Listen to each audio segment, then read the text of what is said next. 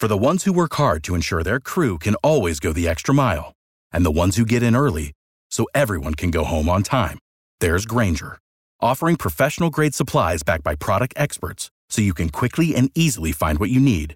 Plus, you can count on access to a committed team ready to go the extra mile for you. Call, clickgrainger.com, or just stop by. Grainger, for the ones who get it done. 739 as you race in for that 8 o'clock start. Roads are still going to be wet and a little bit more on the challenging side, but the rain is finally gonzo, and we can see the clearing line just to the west, thankfully. President Trump denouncing the Russia probe repeatedly over the weekend in the aftermath of Friday's arrest and indictment of political associate Roger Stone. In depth team coverage continues in Washington with Fox's Rachel Sutherland. Uh, we've had, uh, uh, obviously, the weekend to be able to kind of uh, read through the indictment and kind of see some of the, uh, the, the, top level um, uh, allegations that are coming out. And and hear a ton of reaction as well. Where might this uh, Mueller probe and the storylines go next?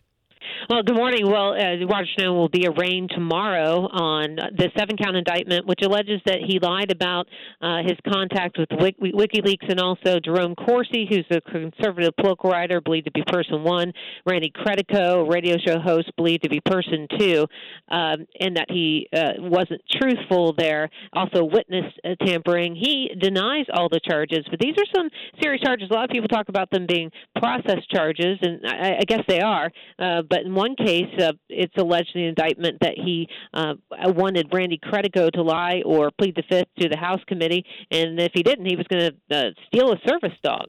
Stone and his attorney uh, made a lot out of, and we heard a lot of other people make a lot out of the FBI raid that happened in the arrest uh, on Friday. But uh, part of that is that they executed search warrants to seize uh, evidence. I understand both in Florida and also New York.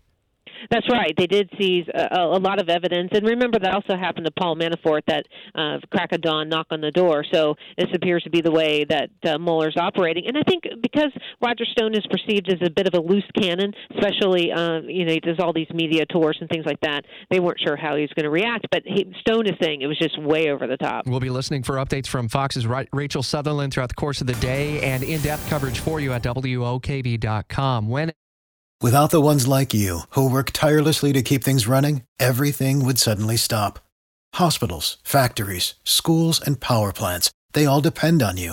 No matter the weather, emergency, or time of day, you're the ones who get it done. At Grainger, we're here for you with professional grade industrial supplies. Count on real time product availability and fast delivery. Call clickgrainger.com or just stop by. Grainger for the ones who get it done.